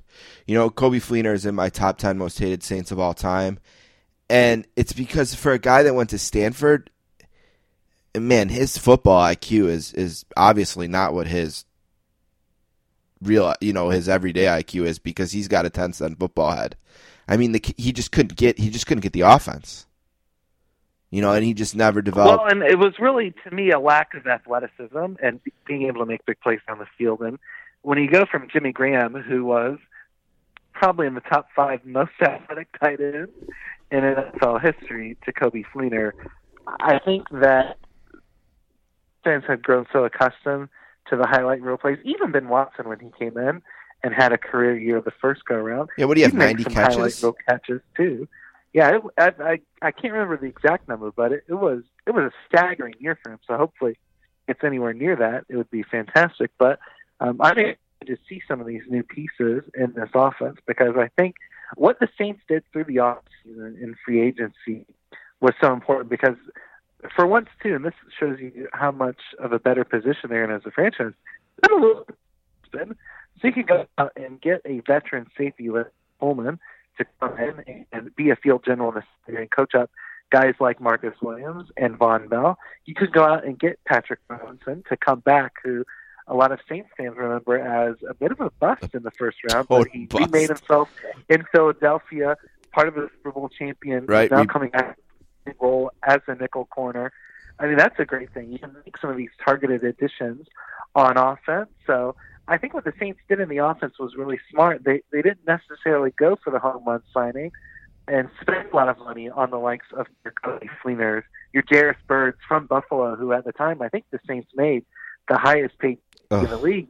Looked like that would be a great deal. It just turned out to be a bit of a disaster. So a bit. I haven't waited in free agency. Disaster. It was being kind, I suppose. but I, I kind of like what they did in free agency. They they tried to hit singles and doubles because I think they know the core of this roster is so good that they really didn't need to go and make a big splash on bringing in Ndamukong Suh or even you know there's been rumblings. I know Pierce reported that maybe the Saints could be a dark horse for Dez Bryant. I don't know if the Saints really need to go that big because of the excellent core that they have right now. Right. They avoided bringing in the contract that's going to keep them from keeping a guy like Marcus Williams when time is time comes. Yeah. Now, you know? what did surprise me though was willing to trade first round next year for Port at defensive end. I know that's been a trouble spot for this franchise for a number of years. That there's not a franchise defensive end across from Cam Jordan. Has been able to produce in spite of that has been amazing. But given how conservative free agency and how well this team has drafted over the past couple of years, and to me, that's the most important. Being in Ohio, you know, your misery every single day, and I think nothing epitomizes that and explains that as well as their failures in the draft. When you look at I think it was from what 2006 to 2013, uh, some kind of time period like that, where they've had something like 11 or 12, 13 first round picks, and none remain on the roster.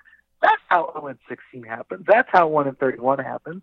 And the Saints were 7 and 9, 7 and 9, 7 and 9 because they they had so many failures in the draft. And yet, once you bring in guys like Michael, Alvin Kamara, Marshon Lattimore, Marcus Williams, Ryan Ramczyk, suddenly it's amazing to see the correlation. When you draft well, your fortunes as a franchise turn around pretty quickly. So to me, I said at the time that there's going to be more pressure this year than the uh, first round draft pick, even some of the quarterbacks, because of how well the Saints have drafted, how much they gave up to get them, how close they are to winning a championship, and if they don't fire that draft pick, that's a lot that you're giving up and risking on one selection. Here's what I do like about it, though, is that Okafor has come back strong, right? So you can almost go to Davenport and say, all we need you to do this year is focus on getting to the quarterback. Like, don't worry about the complexities of the position. When we put you in there, rush the quarterback because Okafor can start and handle the complexities of the position that will usually hold back a rookie. And when we need you, we need you to do the one thing that we know you can do best. And it will give you time to round out your game and mature. And hopefully he'll develop into the guy because I think what the Saints, well, obviously what the Saints did is they looked at the league and they said there's two positions that are most valuable in this league right now, and they're quarterback and defensive end. And we see a guy that we think is worth uh, is worth an extra one to solidify that position in the future. And they took they took a huge risk. It's absolutely a huge risk. Um, but I am very grateful to see how well Okafor has come back from his injury because I think he takes a lot of pressure off Davenport and kind of like I said puts him in a position where he can focus on the one thing that we know instinctively um, he's going to be able to do at this level. You know what I mean? It's like you don't have to do it all. You don't have to be Cam Jordan. Just be a guy who can get get us nine sacks, maybe. I don't know. Maybe that's a arbitrary number, but you know, just get to the guy. Just get there when we put you out there. Well, better be something around that number for the cost of two first round picks. So I think anything close to that, that's what you're hoping for. Um, but do you hear me with the Okafor thing? Do you like that point, or it it does it definitely helps the situation? But then I could see the flip side of the argument saying, well, you know, if if he is coming back, if you do have an answer there, why are you why did you mortgaging need a, bit of the future for right. that? Because here's the other piece of that: Drew Brees, we would all love it if he played forever. But now you're, you're kind of wondering, okay, when is this guy actually going to become human? When are we going to see the need for a franchise quarterback and a successor? Because it has been put off for so long, for so many years uh, the Saints drafted Garrett Grayson in the third round several years ago. I don't even think he threw a regular season pass for the team. He didn't. Now you've got Taysom Hill here, who who they love. I know. I think that's the answer. Kind of the star of the show. Yeah. Because of his special teams player, what have you. But now you're kind of asking whether or not he can beat out Tom Savage for the backup job, and he's 26, 27 years old already necessarily guy that you're looking to hand the baton to. I could be wrong. So now, without a first round pick next year, you've already given up your chance of drafting one of these guys next year. And I think maybe given the quarterback class, it's not great. It's as highly talented. Yeah.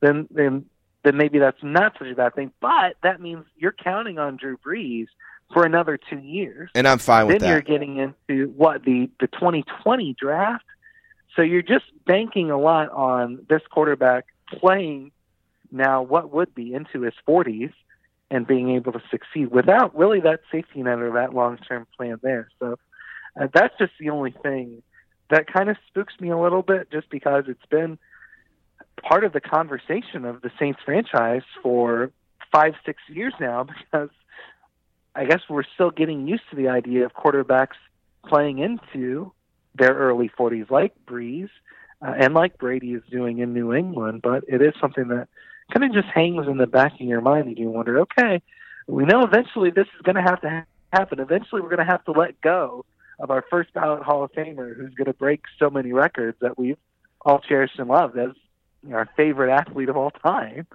Uh, but someday, eventually, you're going to have to plan for the future, and eventually, the future is going to come. So when that day finally does happen, it'll be interesting to see where the Saints finally land. You know what? That's totally fair, and all that is really smart. The only thing I'll say to that is I think that Payton and Loomis, and, and the Jairus Byrd contract is an example of that. Payton and Loomis is always, I think they've always operated while he's here, we're going to do everything we can to win with him. Because if you look yeah, around, and that's what that move is. That's what yes, that yep. trade is. Really? Yep, that's what it is. Because you look around the league and you, like just look at where I live in Buffalo.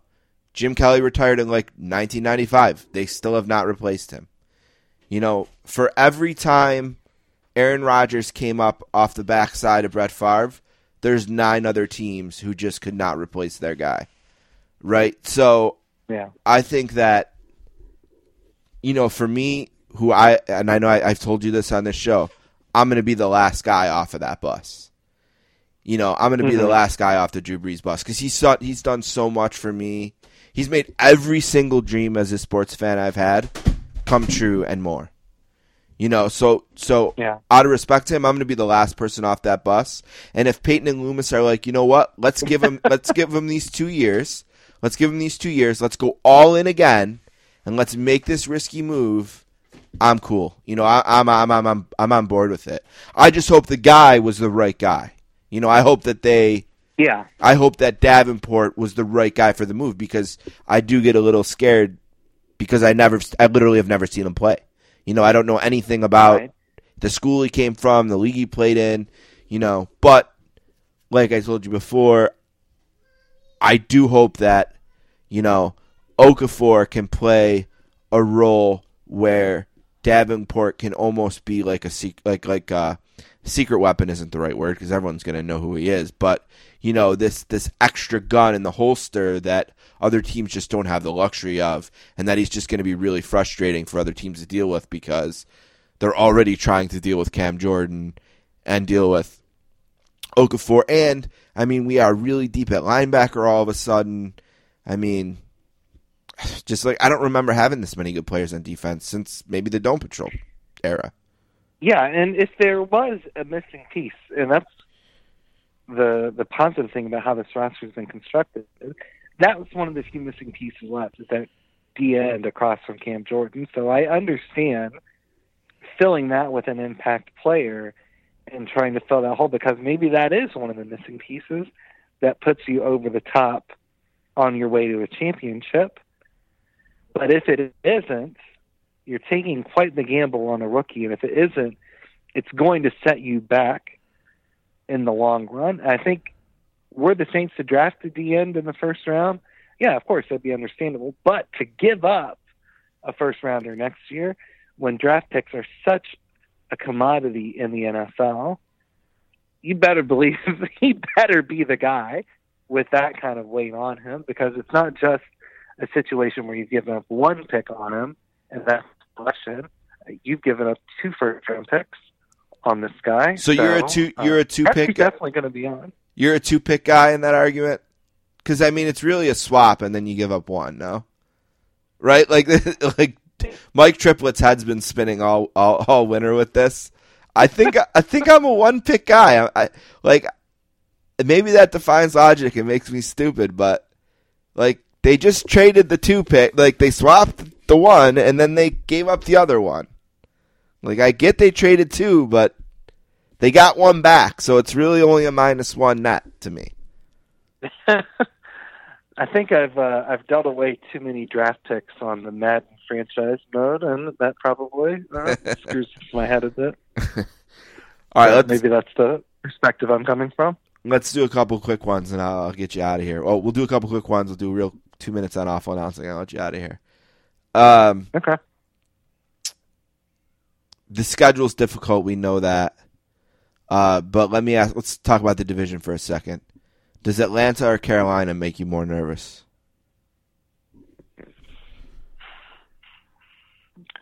That's a great, great question because franchises, to me, are in such a similar place where you have such established quarterbacks that maybe have taken a step back from leading their teams at their peak. Um, I guess if I had to pick one, even though uh, we saw Carolina against the Saints in the postseason, I, I would go with Atlanta, um, just because they're a bit closer to where they were in the Super Bowl, and I could see Matt Ryan and that team really trying to bounce back after what must have been so challenging last year, giving up and blowing that 25 point lead to the Patriots in the Super Bowl. I think maybe you need to allow a year to recover from that. So I can see them really getting it together and bouncing back this season. So I guess if I had to pick between those two teams, uh, I'd be more wary of Atlanta. But really, I think they're so similar that it could even be a coin flip. In all honesty. Do you know if Deion Jones has any other passions? Like, is he really into like acting or anything that he might want to just step away? If there's one guy from the division I would love to transplant onto the Saints roster, that's the guy. Oh my god. definitely the guy. He is a Saints killer, right? I mean, he just every time we play him, he's just everywhere. Like Kuechly had a game where I think he had like 23 tackles against us, and this guy still annoys me more. Like he just, oh god, that guy. Like I, I, I just like I, I, I want to know, like, hey, are you into music? You want to go record an album, maybe? You know, Shakespearean acting. Maybe you want to take just take a year or two. You're still young, then you come back to the Falcons. You know, because I don't want to wish injury on him because that's bad karma. So I'm trying to think, like, what else maybe could he do in the world? Maybe he's like LeBron. He wants to build a school somewhere. Focus on that. Be a principal for a few years. You know, I don't know. Maybe he'd go play for the Lakers. Esports Who are esports are really popular. Maybe he's into Fortnite. Maybe he wants to take two years, try to win a Fortnite championship. well, who isn't into Fortnite these days? you Right. know? I'm Maybe just I'm just. Matt, I'm just spitballing. You know, I'm looking out for the kid and I'm thinking, is there is, is there something that he can only do now, you know, that I'd hate to see him miss out on? That's all. Just spitballing. Um give me your worst case and best case scenario record wise in your mind. worst case scenario. Seven and nine, right? I, I mean they that- can't do worse than uh, that. Yeah, I that's that's where I, that's where I was going to exactly land at seven and nine. I think this team is too balanced and too good on both sides of the ball to fall short of that number. Best case scenario, if you just go through their schedule, again, I think the start is so important, and maybe Roger Goodell has gotten over his bounty grudge because for once, for the first time in a long time, the Saints actually have a reasonable start to the schedule where you get the Bucs at home, the Browns at home, at Atlanta. That's going to be your big bellwether early game. But then you get the Giants and the Redskins after that. So I'm looking four and one going into the bye week. Then you come out of it, and yeah, it does get a little harder. Road trips to Baltimore, Minnesota, big back to back there with the Vikings and the Rams. You've got a couple showcase games against the Falcons, um, against the Cowboys. You've got the Panthers twice in the last three weeks. Best case scenario, given it is the schedule of the division winner, I'm going to go 12 and four. Uh, if everything comes together, the defense takes another step forward. Hopefully, you you maintain um, what the offense is doing with the running game. Realistically, maybe Kamara Ingram take a step back. Ingram, of course, is going to miss the four games at the beginning of the season due to suspension. But I, I think you'd expect maybe a bit more strength in the passing game. So I, I'd say 12 and 4 is a pretty good best case scenario. First round bye, um, maybe even home field advantage. Who knows? But you're going to have a lot of these top teams: Vikings, Eagles, Rams, Saints playing each other throughout the season. So there's going to be a number of marquee games that you can point to that could very well decide who gets home field, who gets a first round bye, and who doesn't. The NFC is kind of like one of those years when the SEC is stacked, and like one of two things are going to happen. One of the teams is going to establish themselves, run the table, and be the top dog, or it's just going to be that the league's so good they're just going to keep picking each other off, and someone's going to win that league at you know eight and three. But at least it, it's, it's pro football, not college, so that's not a death sentence. You know what I mean? Um, yeah, and it's hard to see anyone in the NFC going 15 and 1 or 14 and 2. Yeah, the league's just too tough. something like that. Yeah, it's just too tough. and and I, I I'm I'm not sold on Philly really. You know, I mean, maybe I should be.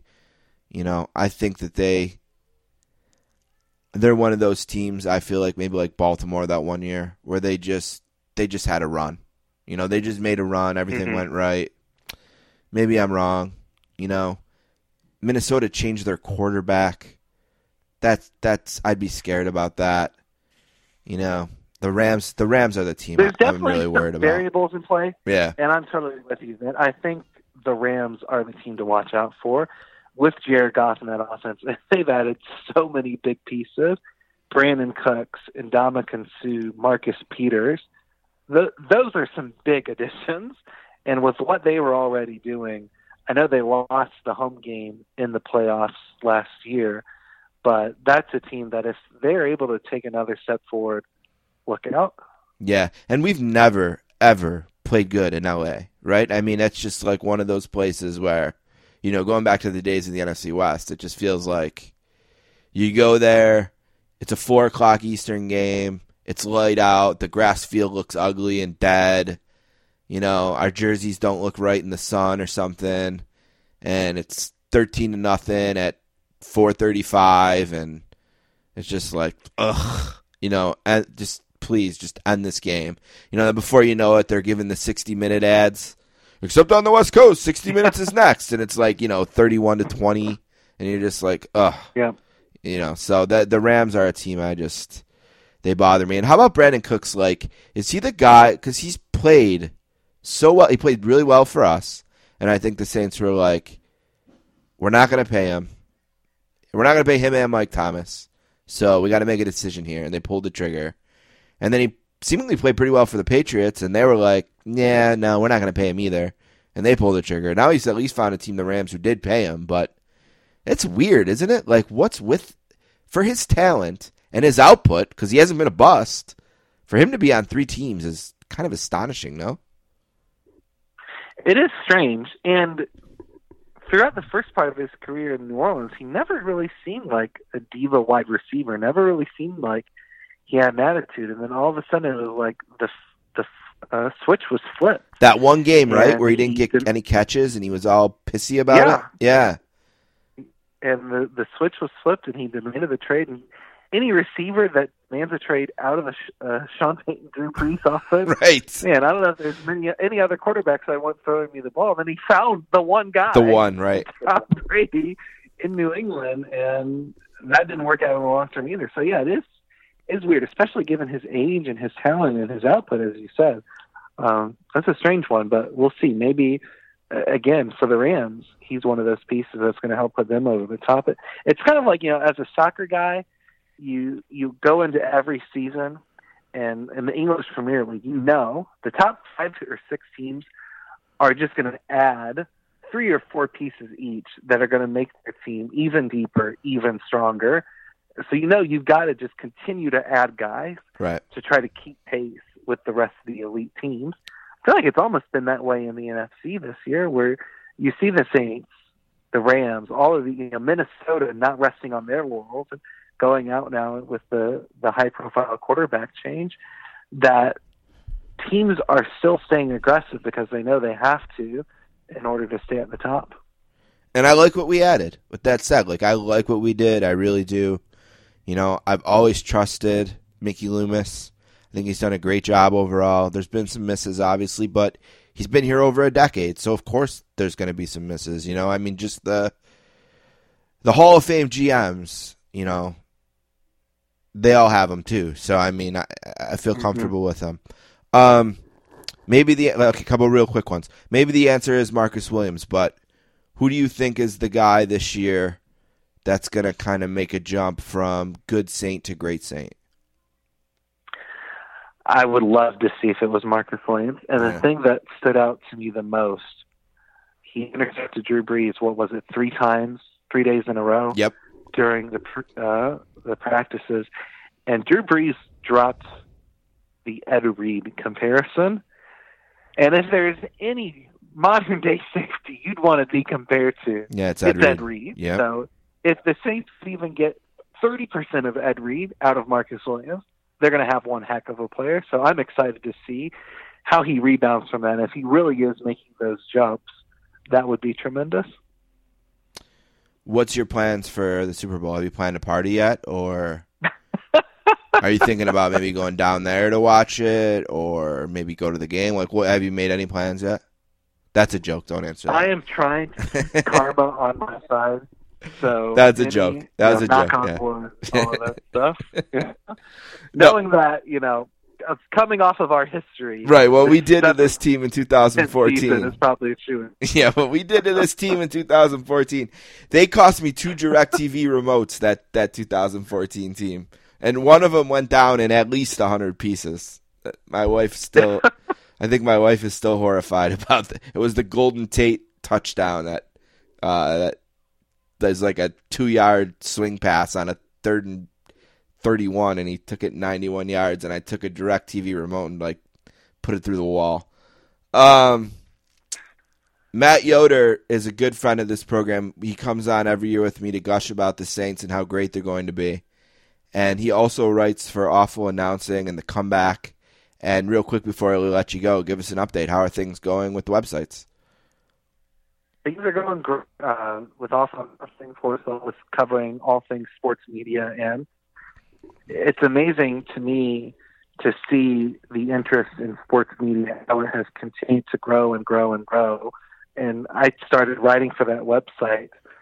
Uh, I want to say all the way back in 2009, which sounds absurd and crazy, um, but it's been now almost something like eight, nine, ten years with awful announcing, and when we started out with that, of course, Brian Powell founded this. It was kind of one of the pillars of the early blogosphere with uh, Deadspin and the Big Lead and some of those other big sites. And for it to be around for so long, to grow in prominence, and I just kind of had to. I was watching TV with my wife the other night. To visit when Fox was running their Thursday night ads for Thursday night football and they were quoting like the New York Times and all these pieces, and you see marquee matchups, awful announcing. I'm like, wait a minute. And it was funny in our group chat because some of the guys were like, I don't know if we remember saying that exactly, but you know, it's kind of cool that we're being away alongside some of these other like huge mainstream outlets. So that's just been kind of cool to see uh, how the site has grown, um, gain in relevance, where now it's really kind of a mainstream outlet, if you will. Uh, so it's just been fun to be part of that ride. Well, listen, Matt, why don't you plug everything so people know what they need to follow and where they need to go and all that? So all things sports media, follow us at awfulannouncing.com on Twitter, announcing, and you can like us on Facebook as well. You can check out our general sports site, our sister site, which is thecomeback.com. Lots of great columns, insights there, kind of the fun, quirky side of sports and culture as well. That's on Facebook and on Twitter at the comeback. And then you can follow me there for all my things and updates on, on SC. Awesome. Much better that time. Matt, thanks for all the time. Go Saints. Uh, I'm sure we'll be tweeting back and forth on and off during the season, maybe a text message here or there. Uh, thanks for all the time. I look forward to this every year, uh, and we'll talk soon. And we look forward to maybe a special February Super Bowl Champions edition. How Absolutely. about that for? all right, buddy. it's always a pleasure.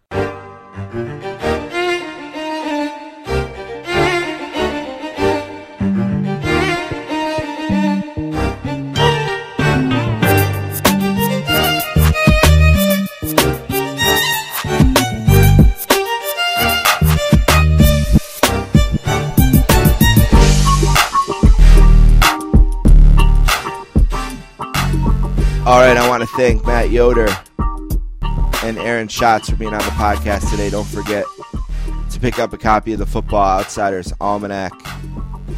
It's available on their website or, of course, on Amazon as well. The Sportscasters podcast can be found on our SoundCloud page, soundcloud.com slash sports dash casters. You can find me on Twitter at sports underscore casters. You can also email me, thesportscasters at gmail.com. And please listen to the show on Apple Podcasts, where maybe you might want to give us a rating or a review. Uh, I hear those are helpful.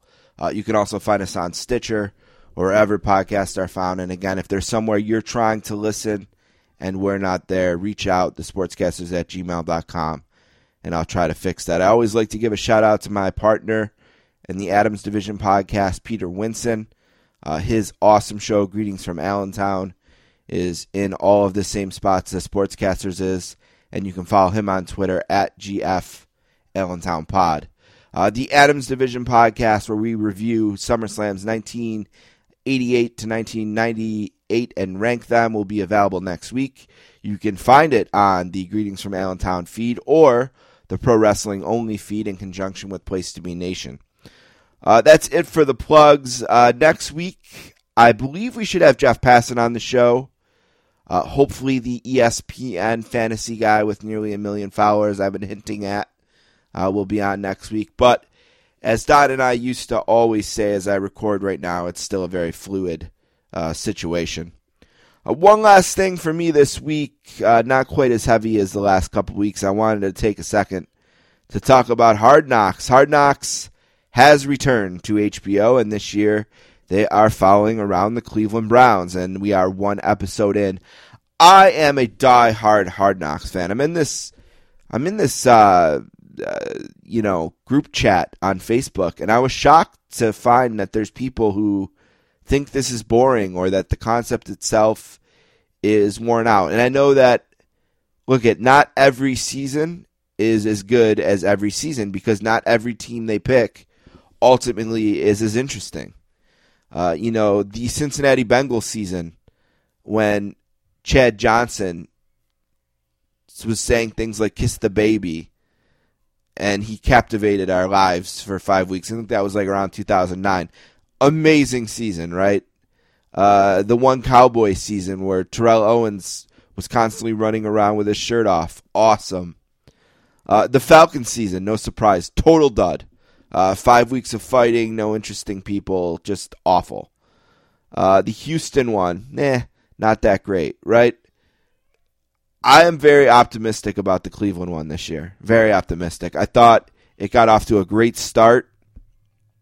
Uh, I think Baker Mayfield is going to be a really interesting character. Uh, Jarvis Landry seems like he's position, positioning himself uh, to be the TO and the uh, the Ocho Cinco of uh, this year's show. You know, the the outlandish wide receiver character who says crazy things and is spectacular on the field and is just really interesting to learn about. Uh, the first episode had its moments. I mean, there was this really sad, this really sad kind of thread throughout throughout it of the uh, the death of Coach Hue Jackson's mom, and it was just really interesting to see how an NFL coach, you know, deals with the death of his mother during training camp. You know, my wife was really taken back about how he would be crying one second and telling people about his death, and then he'd be like, "All right, now on this play here, we're in cover two. Um, and she just, you know, she just couldn't understand it. Um, and it was just, uh, I thought, really fascinating. Uh, Baker Mayfield gets an RV for the boys, uh, for the QBs, uh, and the RV was pretty interesting. Like I said, we got to learn a little bit about Jarvis Landry. Uh, and it's just such an interesting team because they've literally won one game in two seasons. You know, and now here they are, you know, a trust the process type team for the NFL, uh, loaded with young talent and mixing that with high priced free agents that like Jarvis Landry uh, that they were able to add because they had such a so much cap space. Um, and it's going to be interesting to see how it comes together and kind of what I think about the Browns. One dangerous part of Hard Knocks is I find myself very much overvaluing uh, the players on it for fantasy purposes. So like I'm worried I'm going to watch Hard Knocks and end up you know drafting Duke Johnson in in round two, uh, and ruining my fantasy seasons. But man, I love Hard Knocks. I will that it's not quite the Drew Brees bandwagon where you know I'm going to be the last one on that thing as it's heading over Niagara Falls. I'll still be hanging on, but I will watch Hard Knocks and I will watch every episode, and I usually watch them twice because I need to watch them when they come out at 10 o'clock on Tuesday, and Uh, Tammy's already in bed, and she likes to watch Hard Knocks, so I'll watch it again with her the next day. Uh, and I will do that as long as they keep putting the shows out there. I mean, I am just a, a huge, a huge Hard Knocks mark, and I, I love, I love it. I can't wait for it every year. You know, I want to watch Hard Knocks. I wanna, I want to see it, and um, you know, I think the Browns were a good choice. You know, I'm obviously as an Oklahoma guy, there's a soft spot in my heart for Baker Mayfield. You know, so I want to see how he comes off, which was very likable. There's a scene in the first episode where Baker gets his hotel room for camp and he's rooming with Nick Chubb. And he's there first and he walks in and he says, If I was Nick Chubb, which bed would I want to sleep on? And he decides that it would be this bed. So he takes the other one, which I thought was a really cool kind of look into into his leadership. But I'm all in. It's hard knock season. We're getting closer to football. Thanks to Aaron and Matt. I'll see you next week.